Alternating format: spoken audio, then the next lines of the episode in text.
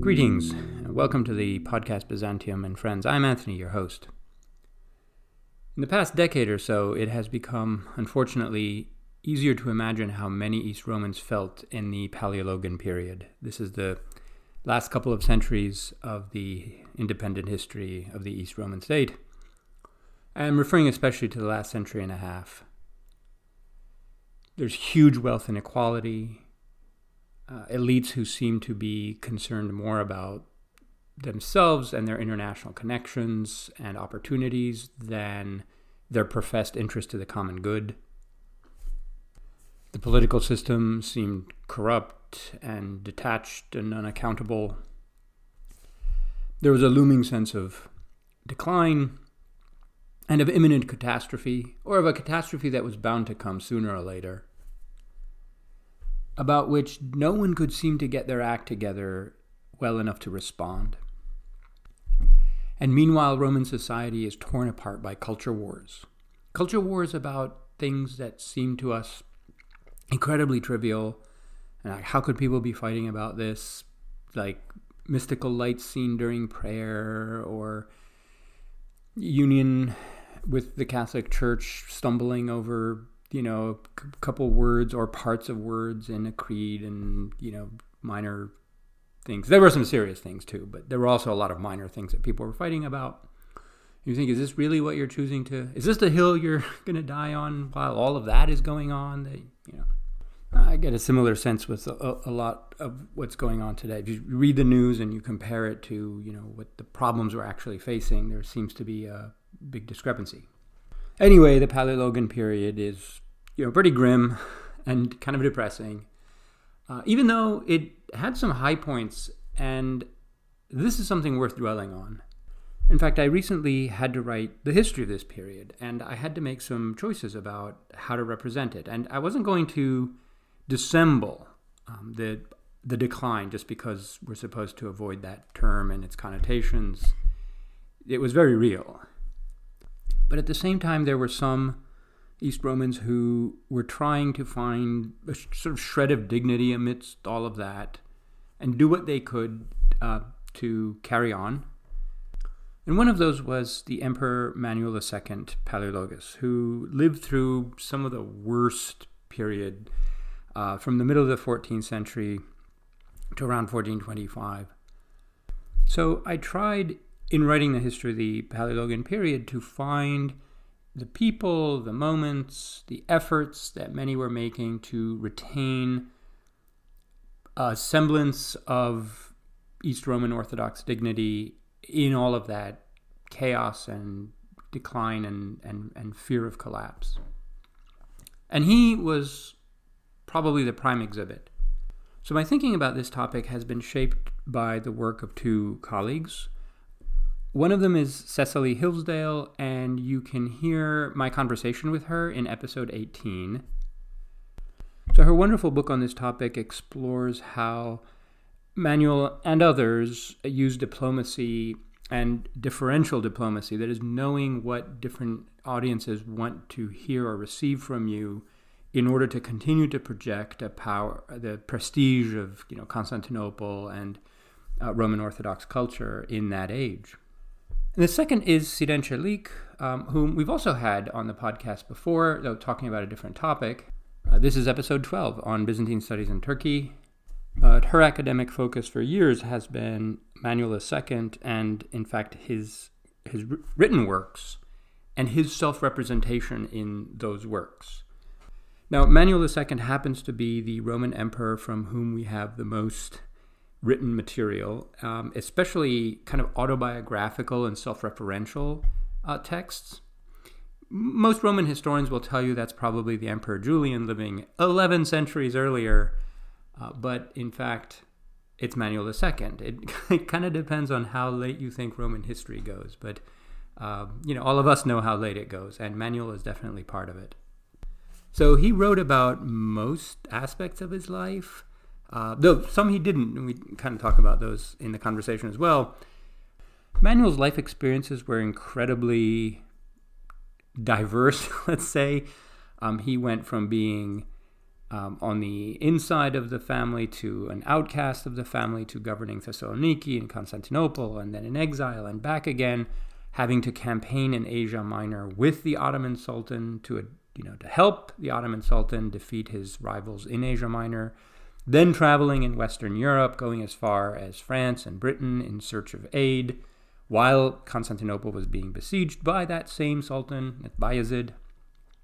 And through it all, he was writing these literary works that were sort of ref- reflecting on his position, and I would say more broadly on, on his identity, um, on on what we have come to call Byzantine identity, but was for him very Roman, very Hellenic, very Orthodox.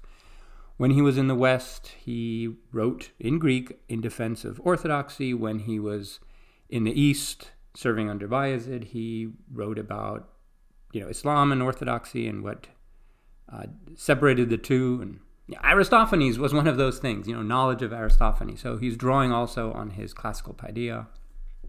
So he was a person who, in very difficult circumstances, was always trying to articulate, you know, what was so special um, about not just himself, but his identity, which he shared with many, many of his uh, compatriots. Now, he had many disputes with them too. Uh, this, again, was an age of culture war.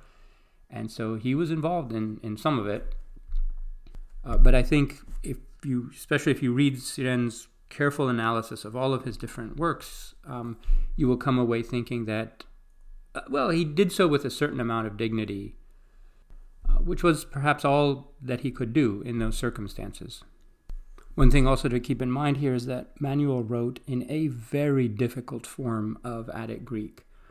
I have stared at some of his sentences for, for long periods of time trying to decipher them. So, uh, so Siren's work is truly a, a, feat.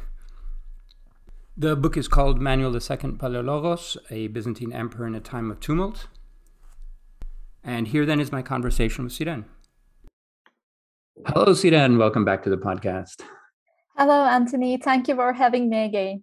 So you were, yeah, you were one of my first guests way back. And I remember we were talking about, oh, we'll do a podcast when your book comes out.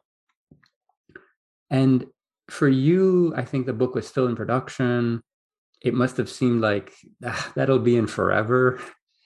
And I was working on the early parts of my history, and Manuel II just also seemed like we'll never get to that. That'll never happen nevertheless, you know, the, your book came out. I got to Manuel II. Uh, so this is a great moment to bring it together and, and talk about him uh, and your book.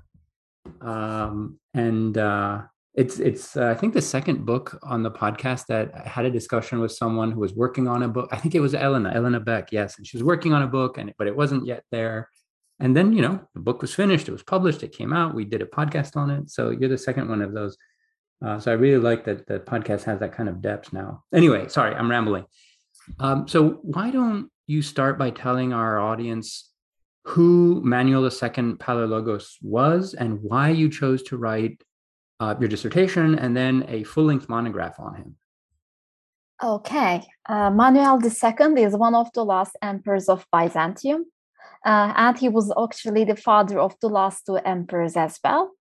And uh, he had quite an eventful life, as the title of my book suggests, The Emperor in a Time of Tumult. Uh, so, even as a young man, you know, he endured lots of civil strife within his family, lots of fighting for the throne. Also, after he became the sole emperor, uh, lots of conflicts with the Ottomans. Actually, his reign witnessed no less than three sieges by the Ottomans. Mm. Uh, as uh, later on, perhaps we will touch upon, he traveled to Europe to seek help. And not only that, uh, he was also a very, very prolific author. So he wrote many, many uh, works in various genres like letters, orations, poems, theological works, philosophical works, sermons, so on and so forth. And uh, I found him to be a very talented author as well. And uh, of course, because he was an author, he also had a wide network of Byzantine literati around him at the time. So whoever was an important Byzantine thinker or author at the time, like Demetrios Kydones, Manuel Chrysoloras, he was also in contact with them, collaborated with them on some of his works, etc.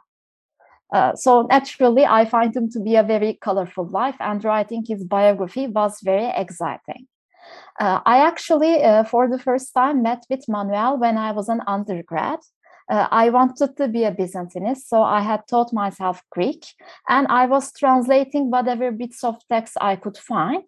And of course, one of my uh, main sources was the Byzantine uh, prose anthology of Nigel Wilson. Mm. And uh, this one actually has an excerpt uh, from Manuel, uh, his letter to Manuel Chrysoloras from London and it was the first time i had you know read it. I had actually translated it into turkish. Of course i found it terribly difficult but it had intrigued me so much.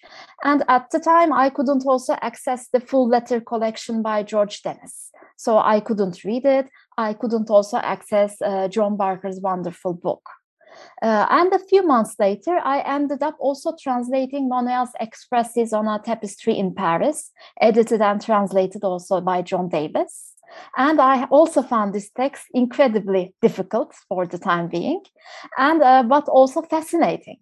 So uh, I already had decided that I would do my MA in Birmingham, and actually studying the letters of Manuel II was one of my options.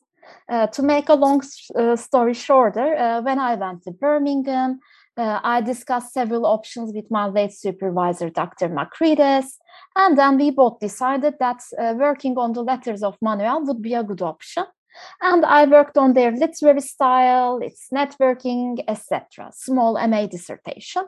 And of course, I did want to do a PhD. I always wanted to be a historian. And as soon as I set foot in Birmingham in that fall, of course, we were talking about PhD applications, funding, etc. And uh, I needed to come up with a PhD topic too in order to be eligible for funding. And I already, uh, by that time, had checked out Manuel's letters and other works from the library. I had read Professor Barker's wonderful book, and I had become really sort of a Manuel person. And I was saying, how about I do a big, uh, you know, new book on Manuel, new biography, but not like Professor Barker, but from a literary angle. And then so uh, my topic officially, uh, you know, shaped as being a new biography of Manuel II. And I also chose this topic not only because of Manuel, uh, because I realized that since he had such an eventful life, contacts with Western Europe at the same time with Ottomans, uh, I had to, uh, I was going to have to use like a variety of sources, which would be entertaining and nice. Uh, I would have to deal with many different topics politics, daily life, a bit of architecture, mm. I don't know, lots of text. So I thought that this would be a very satisfactory PhD dissertation. Yeah. Um, so you mentioned a letter that Manuel wrote from London and also a work that he wrote in, in Paris. So you're alluding to this famous journey to the West that he went uh, right in the late uh, 14th, early 15th century to find um, aid for Constantinople, which was besieged.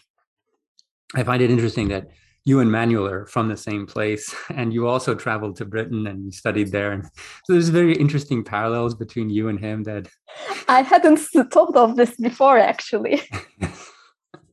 um, anyway, we'll get into those later uh, uh, if you want. Um, now, Manuel has received an excellent biography by John Barker. Um, and you got to know uh, John, right, in, in, in those years. Tell us a little bit about um, your interactions with him. Well, of course, uh, his biography, I have to say, is an excellent work. Uh, so uh, okay, I did write a later and second biography on Manuel, but I I mean I really admire Professor Barker's work. Uh, now, I did uh, start corresponding with him when I was a junior fellow in Dumbarton Oaks. And I have to admit, up until that point, I was always a bit afraid. I was afraid that Professor Barker would be unhappy that I was writing a new biography, that maybe he would find me too young, he wouldn't like me. But I finally did introduce myself to him because also many people around told me he's not like this at all and he's yeah. a gentleman, very supportive person. I wrote to him and he replied to me like within hours saying how happy he was. He always wanted to see a new book on Manuel II. He wished me all the best. And after that, we st- uh, stayed in correspondence. So I would, of course, write to him on important occasions. We spoke about the book. I informed him of all the progresses in my academic life, like fellowship, jobs, articles, uh, the progress on the book. He read my article on the dialogue with a Persian, sent me like his uh, comments on that. And uh, although we hadn't met face to face up until that point, I did start feeling very close to him. Not only because we had worked on the same topic, uh, but he was such a warm and encouraging person. And he was also extremely funny, uh, very witty. Like he had such yes. jokes in his emails. It was brilliant. Yes. And finally, uh, around the same time that we were having our first podcast with you, I was at Harvard as a postdoc. And that year, uh, we had the Byzantine Studies Conference in Wisconsin. And already Professor Barker and I had made plans to meet there in person. And he was telling me that my health is not good, but I hope, you know, uh, you and I will uh, be able to meet them. Uh, we were supposed to meet at the conference uh, that day and then later see each other outside the conference. But unfortunately, when he was coming, uh, he got sick uh, on his way to the conference. But again, uh, to you know make this long uh, story short, I did visit him in the hospital. he was very lucid, and we did speak a lot about a lot of things like Manuel II, our shared love for history, for music, many many other things, and as a present, he also gave me his copy of, uh, you know, many offerings, his own author's copy of Manuel II book, and many, many other things. And we made plans when he's better, you know, he's back home. We could do like Skype or Zoom calls. But unfortunately, uh, we lost him uh, two days later. And uh, of course, I was delighted uh, that I finally got to meet him face to face. But uh, his loss was, of course, really, really sad. Yeah, he was a lovely person, and um, I think your books are complementary. I, I you know, I, I used them together uh, when I was working on that period, and because they illuminate different parts of Manuel's life in different Completely, ways. Completely, yes. Yeah, and uh, I first met uh, John Barker at uh, the Byzantine Studies Conference in 1994. Uh, when it came to Ann Arbor, Michigan, I was a student there, and it was literally one block from my house. and so I went. I remember the first night uh, when all the professors were meeting. I think it was a board meeting or something like that, but uh, but other people were were, were invited, and there were some people who were having a pretty serious fight. Uh, and I, I, I, of course, at the time, I had no idea what it was about or why they were, you know, so angry at each other. And um, John Barker stood up at the end, and he very eloquently in a very witty way that you know he, he he calmed everybody down and got them to talk again. And i thought wow it's an impressive feat. Um, but anyway yes um, it, it, would have been great to have him on the podcast too but uh, started too late. Uh, so let's go back to your work and your interest in manuel and his period. Um, so why don't you tell us a little bit about the state of the uh, empire, and I'm putting those words in quotation marks, um, under Manuel, and what are some of the main challenges that he was facing, and then we'll sort of contextualize your work in there. Yeah, I mean, as you just mentioned, it is empire in quotation marks only. And this is one of the major problems of his reign uh, that essentially uh, the Byzantine Empire has now been confined to an extremely small territory, Constantinople, you know, from time to time, the city of Thessaloniki, a bit of land in the Morea, uh, and lots of political problems, uh, pressure from the Ottomans, and uh, you know significant Ottoman expansion uh, under Manuel's reign as well. Uh, of course, uh, because now the Venetians and the Genoese were extremely influential in Byzantine economy, the Byzantines also had to deal with them. Yes, they also, you know, received significant support from the Venetians and the Genoese, but of course they had lots of political conflicts as well. Uh, and of course, when you start losing that much territory and you know you also lose the control of your trade, your economy, uh, of course, you also start having lots of very big economic problems like uh, the state is poor. This is also reflected very well in Manuel's writings. Mm-hmm. There is problem with the taxation uh, the regular people, especially the poor people, are increasingly getting poorer and poorer. There are social problems because of that polarization between the rich and the poor. Of course, again, social problems because of the civil war, people supporting, uh, uh, you know, uh, other candidates like Andronikos IV or John VII. Uh, again, uh, problems caused by theological controversies uh, you know, like these conversions to Catholicism, different stances towards the church union. Again, you know, the problem of Palamism, I mean, it was more or less settled in Manuel's time, but it still was a source of contention for the public.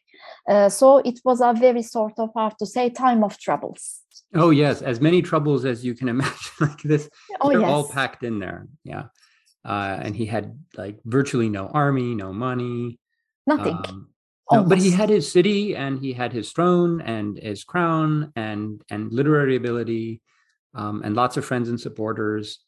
Um, so let's talk about what you've done with Manuel. What your book is not exactly uh, a traditional biography, though it does follow the course of his life in a chronological fashion. So, what did you hope to accomplish in this book? Or what was your approach that makes it different from a traditional biography like the one that John wrote? Yeah, I mean, already, first of all, because Professor Barker had covered this political biography so excellently, I don't think that there was the need to do a second one. Uh, second, my interests as a historian, as you can tell, are very different. Uh, I chiefly wanted to focus on Manuel as a literary figure.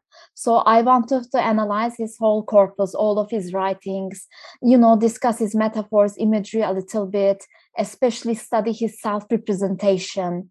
Uh, trace some of his like philosophical and theological thoughts. And I also wanted to focus on Manuel as a person.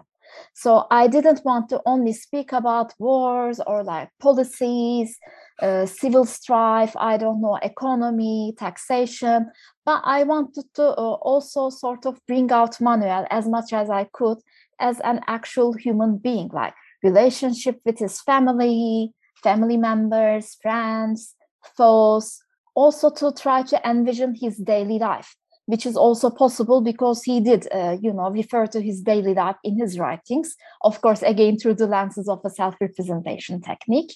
Uh, but I also wanted to discuss things like his hobbies, like hunting, his travels to Europe, not only what uh, in what sort of negotiations he was engaged in, but like the sights he would have seen, the food he would have eaten, what was like a typical day for him at the Vlaherna Palace.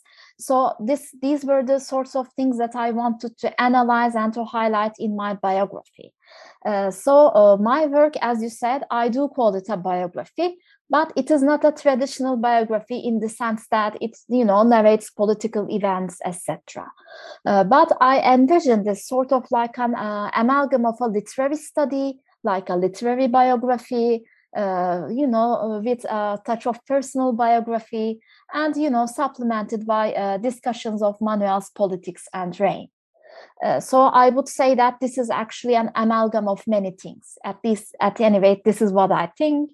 And uh, from point to point, of course, although I did follow a chronological approach, uh, starting with his birth, you know, his childhood, etc., ending with his death, I do also have like uh, digressions at certain topics.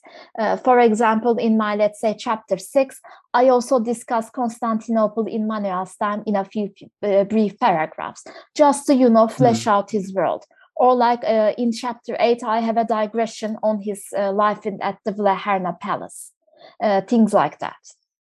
Yeah and what enables you to do that is the fact that he wrote so much and that he touches on all of those aspects of his life that you just mentioned in his own works. In fact i think there's only one other uh, emperor um, we can do this with and that's julian uh, and because Julian also was a prolific writer, and he died much younger, um, his corpus is much smaller, and you know, a thousand years early, more than a thousand years earlier. Uh, but it's also relentlessly autobiographical, also in that he's always commenting on his own experiences and his past and his reactions to things. And, and Manuel is doing the same. Uh, and it's because that Manuel draws attention to um, his own reactions and his experiences um, and and and fashions these images of himself in all of these different contexts that you can write this book. It's not something that you can do for most emperors right? Um, even like uh, take leo the sixth who also produced a significant body of writings but they're not about himself. Like he rarely ever mentions himself uh, or any you know these kinds of tidbits that you can um, structure a sort of self-representational biography around.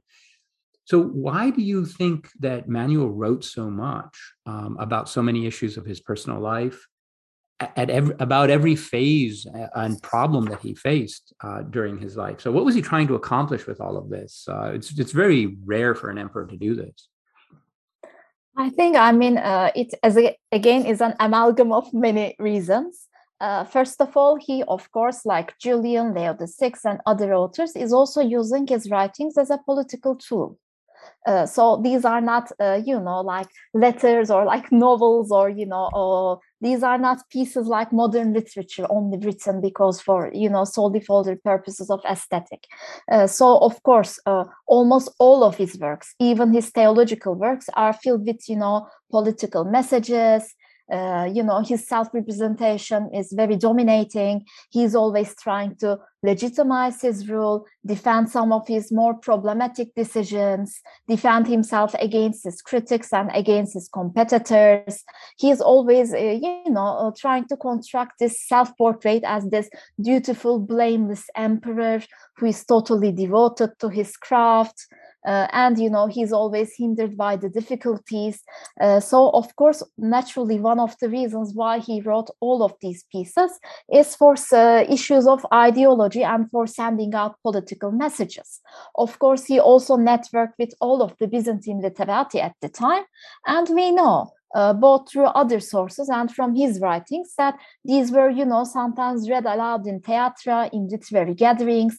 They were sent to other people. So these texts did circulate around.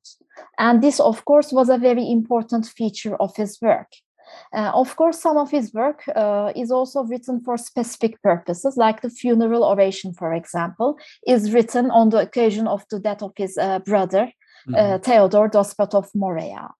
Or uh, works like the uh, his mirror of princes or the seven ethico-political orations. Again of course all of this is again filled with political messages but these were also probably uh, conceived as tools for the education of his son and heir john viii but i would also say that he wrote so much uh, because he enjoyed generally writing for his own sake and he was a talented author and i think he knew it uh, so, uh, of course, I do acknowledge this political uh, side of his writings, and I think I deal with quite a lot in my own book. But I also uh, wouldn't want uh, Manuel's writing and authorship to be seemingly like one dimensional. Mm-hmm. I also think he wrote because he liked to uh, he i think generally cared about textual aesthetics enjoyed writing enjoyed experimenting with different genres.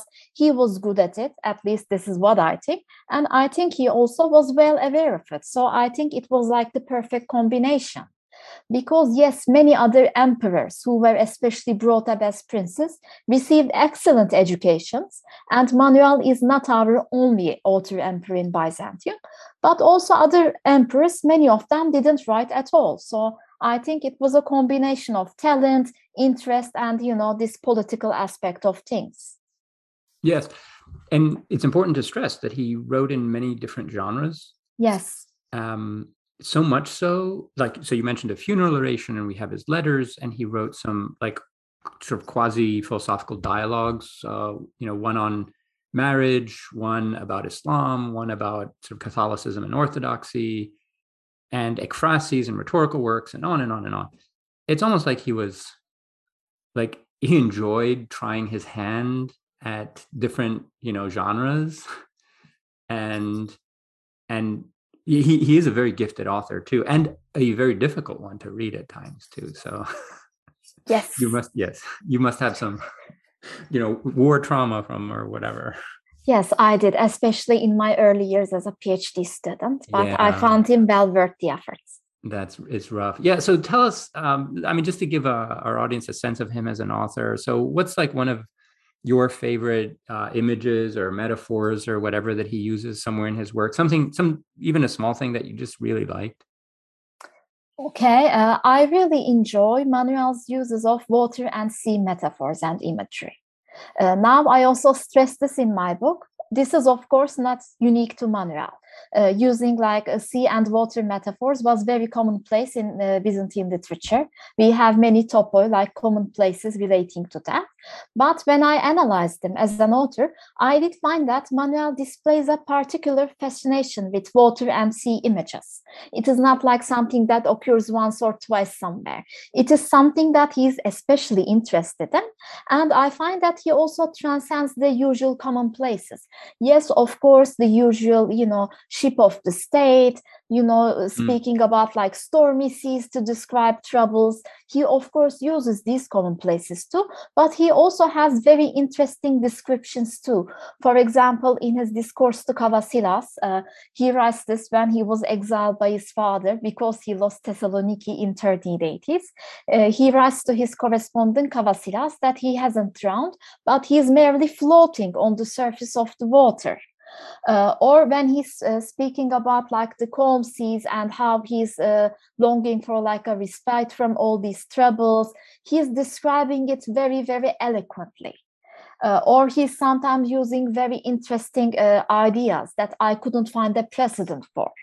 Uh, like he's saying that uh, this is as futile as sitting at the one end of a ship and that you tie a rope to another end of the ship and you try to you know pull back the boat. So uh, his sea metaphors and water metaphors were the things i really enjoyed in his writings. But also generally i find his imagery to be vivid. This is something else i enjoy. For example in his dialogue with a persian or like his discourse on dreams to Asanes, he has these descriptions of these nice fireplaces giving you warmth, you know, uh, setting out the atmospheres. Uh, the dialogue with a Persian, this uh, dialogue on Islam and Christianity, which I think is my favorite work by Manuel, is again filled with very interesting, like character portrayals, like his Muderris for example. This Islamic uh, uh, scholar with whom he was conversing is so well fleshed out okay, he says, yes, he's a barbarian, he's not like us. Of course, there is only a certain point as to he could comprehend all these conversations, but he also uh, portrays himself as a witty man, gentle host, respectable man, somebody who likes God, you know, who lives like a scholar and a philosopher simply. And he also describes in detail their jokes, their dinners, and at parts, I mean, I feel that the dialogue with a Persian reads almost like a modern novel. So that's another thing, for example, I like about Manuel that his character portrayals are well thought of and really well fleshed out. Yeah, that's an interesting approach because that work is usually studied from the standpoint of, you know, Byzantine perceptions of Islam and, and polemical arguments and all of that. And scholars find, oh, well, the arguments are all well known. He's just kind of recycling them uh, which for the most part is true but you you found this sort of personal touch that he infuses into the whole thing oh yes i mean when i compared it with other islamic dialogues produced at this time by his uh, uh, friends like Makarios Makres, his father Ioannis Kantakouzenos, uh, it is really different in terms yes, of character portrayal and literary style I love the one. Was it you who pointed this out, where he mentions like Aristophanes, the comedian, at one point? Yes, yes, it's yeah and and, and he funny. makes some yes he makes an aristophanic joke but i think he also says something but but you you wouldn't know who that is right like, no he like doesn't like, say that he uh, refers to Aristophanes' play Wealth, saying that also the prophet would say Aftotoatos, just like Wealth. And the Muderris replies, We don't know Aristophanes. Okay. And you, as a Byzantine reader and audience, you of course automatically understand he doesn't get the joke because he's not familiar with this Hellenic paideia. Yes. Whereas, of course, Manuel and his audience, they would have found this terribly funny. Yes, I, I found that a, a recurring theme in his works that he's constantly playing up this sort of uh, the Hellenic or the classical heritage as a point of identity for himself and his circle and his audience and, and his subjects more broadly. Like we may have lost our empire, but we still have that. And we can still make Aristophanic jokes that nobody else gets. Um, you, you know, my favorite moment, uh, it was that one until I came across, I was reading the um, the uh, acts of uh, one of the accounts of the acts of the Council of Ferrara Florence. And there's this point where his son, John VIII, who who went to Italy at the, at the, to the council, and he's telling the Italians something. He wants to quote Homer, and he says, "Well, we have a poet among us named Homer, and he has this line about, well, it's getting late and we should go and eat or something." I, I love the fact that he has to say, well, you know, he has to explain like who Homer is to these it's how anyway i don't know if he's trolling them like yeah that's like, that would be taking things a little too far i think yeah. no like i know you know who homer is but we're the only ones who have access to the original so yeah, anyway funny. All right so manuel is one of those authors who and he reminds me in this respect of a lot of uh, Michael Psellos, right, the 11th century, whom you always suspect that in some way or another he's talking about himself or is like autobiographizing, even if it's not overtly on the surface. Like he's he's building up an image of himself with almost everything he's talking. Well, not everything, but most of the things he's talking about. So, you know, would you say that? I mean, were you like on the lookout for uh, like indirect autobiographical references? Why is he doing that? Yeah, I certainly agree. And I think this case also applies to uh, Manuel. So, yes, most of his work is autobiographic. Uh, so even if he's not directly speaking about himself or an event, there are always, uh, I mean, he never lets you forget, I would say, who the author is, that it is an emperor writing. And of course, there are always like these sort of subtle references. Uh, and I think the reason he's doing is that is in order to, you know, uh, send out all these political messages, uh, offer this uh, self-representation to his audience as this beautiful but also gifted uh, multi-talented emperor who can you know engage in theological debates understand philosophy write beautifully give beautiful orations but also accompany the ottoman sultan on a campaign fight you know make political decisions. So yes i mean he really puts himself forward in his writings. Uh, of course in like uh, pieces like the funeral oration some of the letters or like the discourse to Jacob, we have direct autobiographical accounts as well. He speaks about his childhood life, etc. But even in seemingly irrelevant texts like the discourse on drunkenness and adultery. This was a rhetorical exercise based on Libanius. For example, in order to speak about the ultimate happiness, he says the mm. people who are in purple. Uh, so, for example, even there you can see what his like uh, idea of perfect happiness is the imperial purple. Right. I had the impression that so there are a number of ways you can take that. So you can say, well, okay, it's a a gifted politician who's using you know his rhetorical abilities to you know promote himself um, in a narrow political way or you know ideological or whatever. I sometimes had the impression that it was almost a response to the rather dismal situation of his state and you know his culture. They knew that things were not going well. They knew that any minute the whole thing could collapse. And he was creating an idealized image of what you know of the best that their culture could produce right in terms of religion and learning and sort of being a gentleman and and a scholar who can go on campaign and all that like as a point of pride for them like he, here's you know our culture offers these kinds of ideals and i'm going to kind of embody them in my own self-representation to give you all a kind of point of pride that at least we have a leader like that I was just getting the sense that he was doing that. Yeah, a, but he also got criticized for the very same reasons that he oh, yeah, was yeah. not spending same, same time with literary studies. He shouldn't be engaged in theology. I see like that that that's uh, a distraction from his real duties or yes, something like exactly that. and you see this in the discourse to jacob in some of his letters mm. so uh, he apparently did receive criticism on that which of course he fights back you know very with great fervor yeah but I also think that perhaps he also wrote so much. And of course, uh, I'm not the first person to think so, like the editor and the translator of the dialogue on marriage, Athanasios Angelou, also suggests that. He also perhaps wrote as a comfort, like for seeking solace, especially in difficult times. Mm. Uh, okay, you could also say that maybe he's also doing that because the difficult times are when he really needs to up his game, you know, defend and silence all the critics, etc. But for example, during the blockade of Constantinople by Bayezid I, he really wrote so many works. Yeah. Uh, so maybe uh, he also wrote this, you know, as an outlet. In a certain sense, he was right. I mean, I don't think that there was much that he could do practically, and even his long trip to the West was like from a practical political standpoint was just a failure.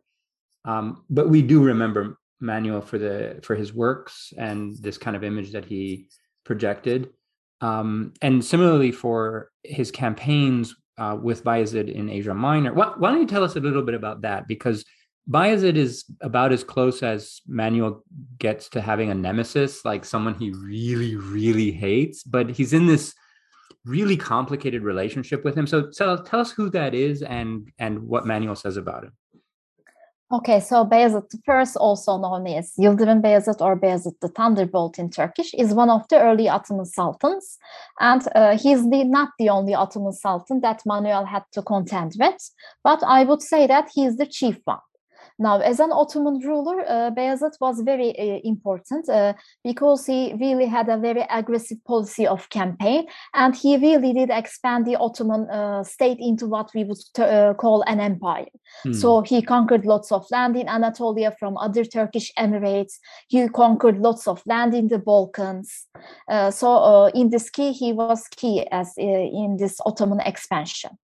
Uh, now, the thing is that Manuel and Bayezid, of course, were in a, a relationship of enmity as political rivals. Of course, you would expect that a Byzantine emperor and an Ottoman sultan would have some enmity or rivalry between them.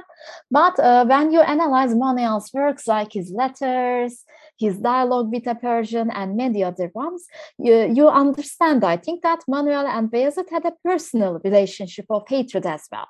Because Manuel doesn't exhibit uh, this sort of hostility uh, towards other Ottoman rulers like Murad I, Mehmed I, uh, you know, Ottoman princes during the interregnum. He, of course, also calls them barbarians, etc. But you can see that uh, he takes it to the next level with Bayezid.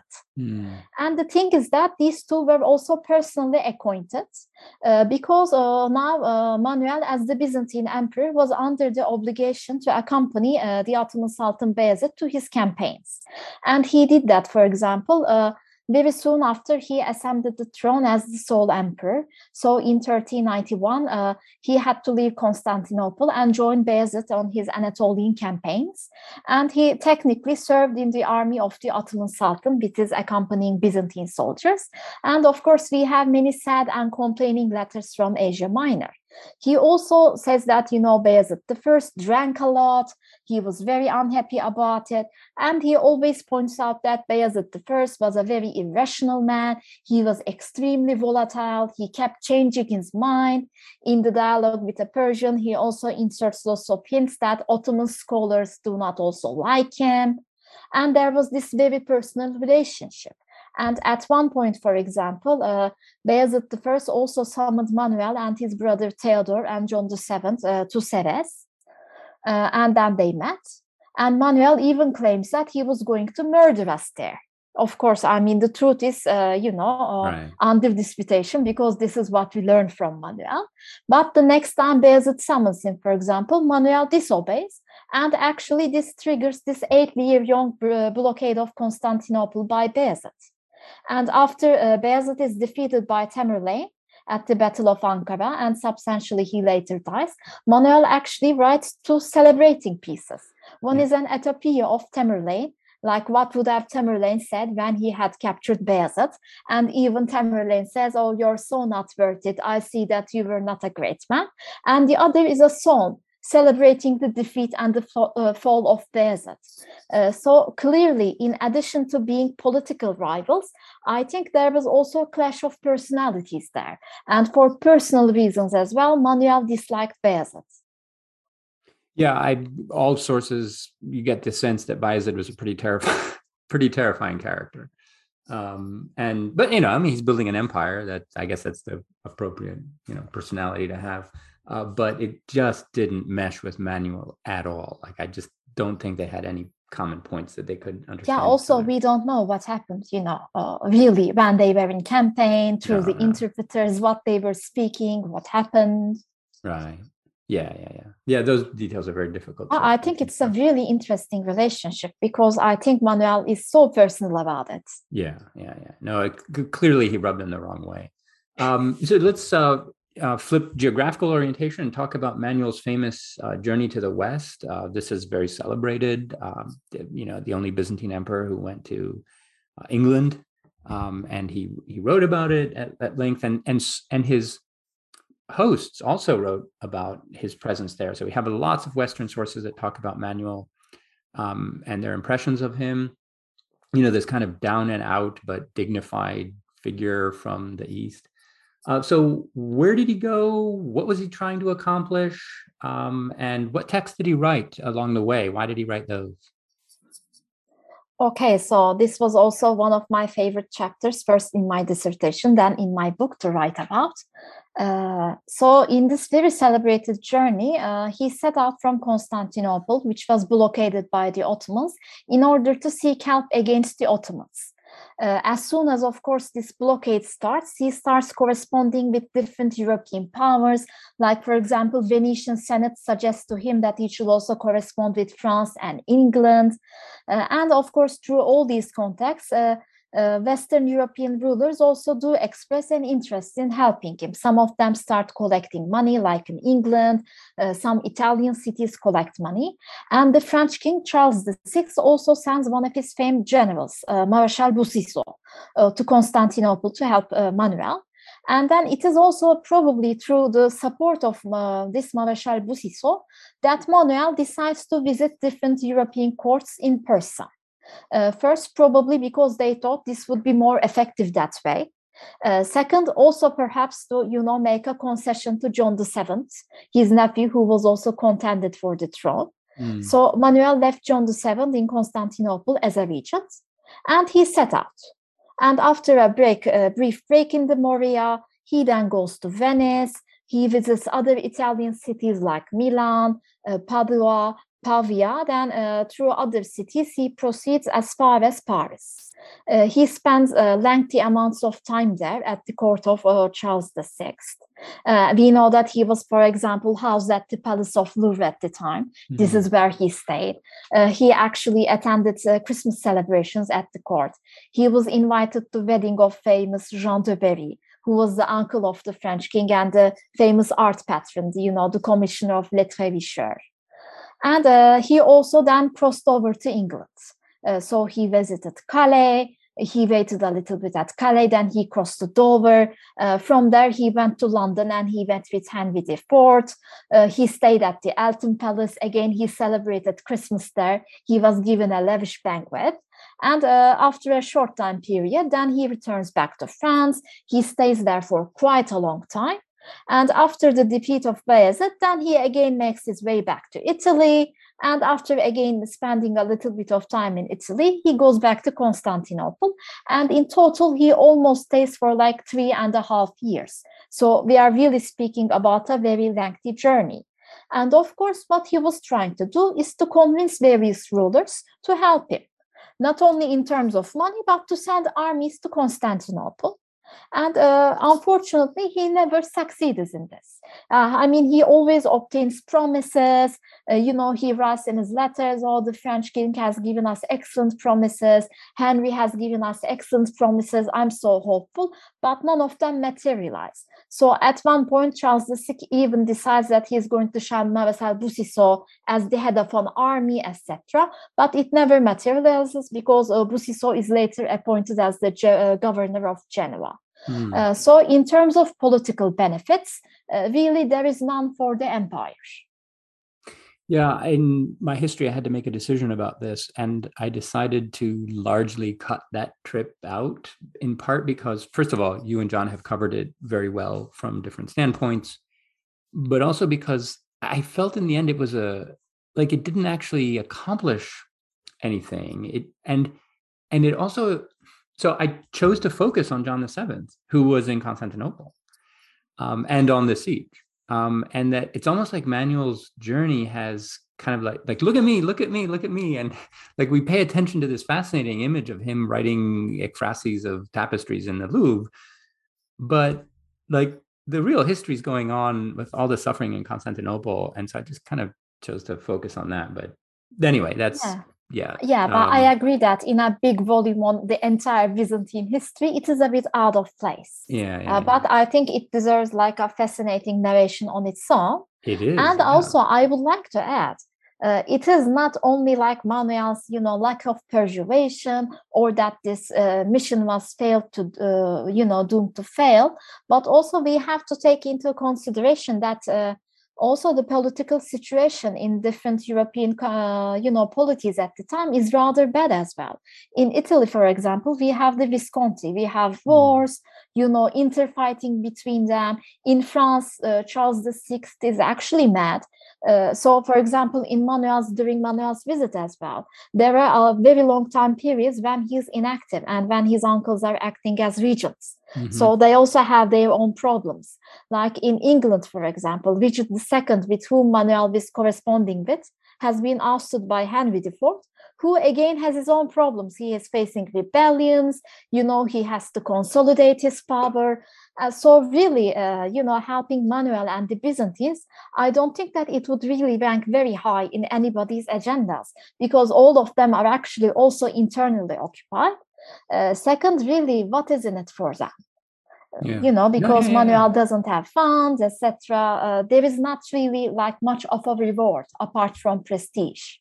Yeah, I like uh, actually now that you mentioned prestige, um, I like uh, Cecily Hilsdale's account of you know Manuel and the West, and she stresses how um, he used classical culture as a sort of as a diplomatic asset and maybe not so much during his journey and i think you bring this out well that the things that he's writing obviously you know in this complicated difficult greek are not addressed to westerners obviously um, but his own subjects his retinue people back home people like Chrysoloras and so on but i think he understood that um, western europeans were eager to have classical culture and, and, greek manuscripts and things like this and he exploited that later he sent Chrysoloras on all these missions and yeah. Yeah. Uh, certainly. Uh, and for example, he also later on wrote to Guarino of Verona, suggesting that he could maybe translate the funeral oration into Latin or Italian. So uh, he wasn't too insistent and he didn't connect like lots of long lasting importance, uh, you know, bonds with French or Italian scholars he met, but he was also interested in reaching out there. The project never materialized, but he did want it, you know, if possible, to be translated into Latin. Um, and of course, in Chrysoloras, he found an excellent candidate, you know, as this, you know, the, you know, this great literati, you know, this uh, very cultured person. So of course, he used them in his, all all of his diplomatic missions. Yeah, and Chrysoloras began to teach Greek in Italy, and yeah, yeah. So it's it's one of those cultural assets that the declining East Roman Empire still had and could still give. Uh, just as um, I remember Cecily talks about how you know, Manuel was clearly understood that his relationships, for example, with the Slavic Orthodox world were were premised on more liturgical and ecclesiastical basis, and and he used that too. Anyway, whatever. So we're almost out of time. I want to jump ahead to um, some questions that are about just the more personal questions about like you and Manuel. okay. Because you're, you're, such an interesting pair. Um, and I don't think that Manuel would have imagined ever that a Turkish woman would have mastered Hellenic paideia and understood sort of his cultural orthodoxy so well as to write this book about him, which represents him so very well. And to that degree, I think he would have been wrong. Like, you know, but that's that's you know looking far into the future from his standpoint. Um, and now writers tend to identify with their subjects, especially that are writing biographies as you are. So, do you have any sort of personal reflections on just you know like how did you engage personally with this strange person? I mean, Manuel is a is an, is an odd person even in his own time, right? Um, and is certainly so to us today. So, yeah, well, did you form any kind of imagined personal relationship with him as you were writing this? I mean, I would yes, I would imagine like what was he like in actual uh, real life? What did he look like? Of course we have his manuscript uh, images but you know what was he really like? And i like you said i always thought even as a phd student if he knew about it like how would he feel about it? There is this turkish young woman uh, writing his biography reading his text analyzing him. And uh, i think he would have felt a certain uh, sense of pride. Of course it would be very surprising to him. You know this whole academia that we have today would be a surprise yeah. that you know at the descendant of his Ottomans is writing a biography that I know Greek, it would be very interesting for him. Uh, but I also, uh, you know, uh, feel that uh, if we could, I, if like I could have met with him, uh, we could have spoken a lot about our shared interests. Like uh, I like, for example, some of the plays he enjoys, like Aristophanes' Wealth or mm. Platon's Phaedo. I think these are some of the works he was especially fond of, and I really like them as well. I enjoy Greek literature too. Uh, you know, so I think we had in common. Uh, we have some things in common uh, with regards to that. Uh, he likes to be active in you know different areas of the life. This is something that i like as well. But i also did wonder like how would he how uh, would have he felt about such a biography and I was sometimes imagining because I also say, you know, oh, this is a self representation. Here he's trying to shift the blame, he's trying to legitimize his decisions. And he would say, take this part out, you know, take chapter out. The part where I lose Thessaloniki, why don't you take it out? yeah. No, no, no, for sure. uh, maybe you know, 500 years gives you some perspective. um, yes. I, I, mean, you're also from the same city this is uh, something yes i also reflect upon. So especially yeah. whenever now i'm working around the uh, you know walking around the historical peninsula i was like this is very manual work when i'm you know uh, touring around the Ivan ayvansaray Edirne area where we have the remnants of the Vlaherna palace it was manuel's palace. Or Hagia Sophia when i look at the Omphalion where the emperors were supposedly the crown i know that this is the exact spot he stood upon. So it's it's really exciting yeah, yeah, yeah. It gives you goosebumps. And his corpus is so large that honestly, there can't be more than half a dozen people alive today who have read it all. And even that might be too many. And so you're like, if, if, if he's thinking about his readership and someone who wrote that much clearly was, like, you're among very, very few people who have read everything that he wrote. Yeah, I'm one of his biggest fans and an avid reader. Yes, yes and and victims. True. His prose sometimes is that's true. That's is torture. True. Okay, so final question: If you could meet him today, what would you ask him? Now, this is going to sound extremely funny and very unscholarly. Please, but I please. would really like to ask, like, what his favorite foods were, or like what sort of clothes he was wearing.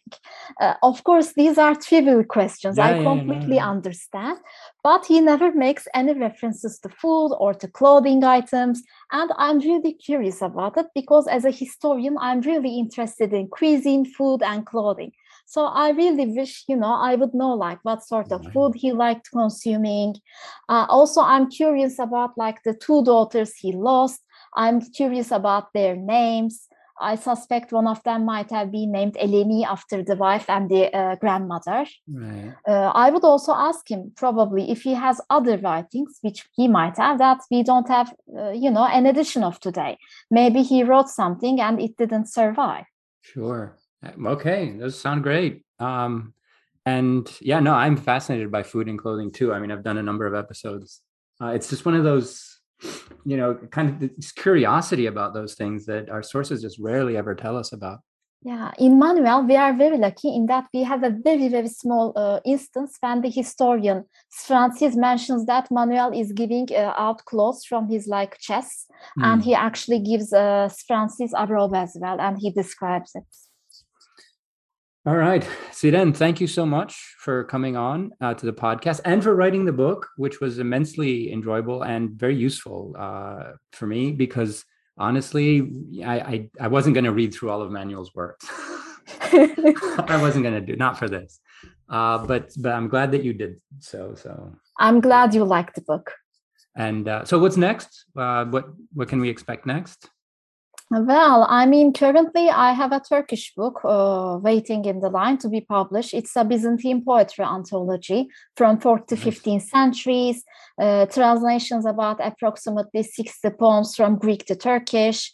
Uh, with commentary. It is going to be a double text, Greek and Turkish facing each other. And of course, all of the poets will be introduced and explained. So this is mm-hmm. one thing that hopefully will appear by summer, fingers crossed. Mm-hmm. And other than that, for the time being, I have put Manuel II behind me. Uh, and now I'm more interested in like notions of time in late Byzantine history writing. So I think this is going to be the next thing I will be writing. Excellent. I look forward to those. And uh, thank you again. And Siren, take care. Thank you so much for having me here again. Bye.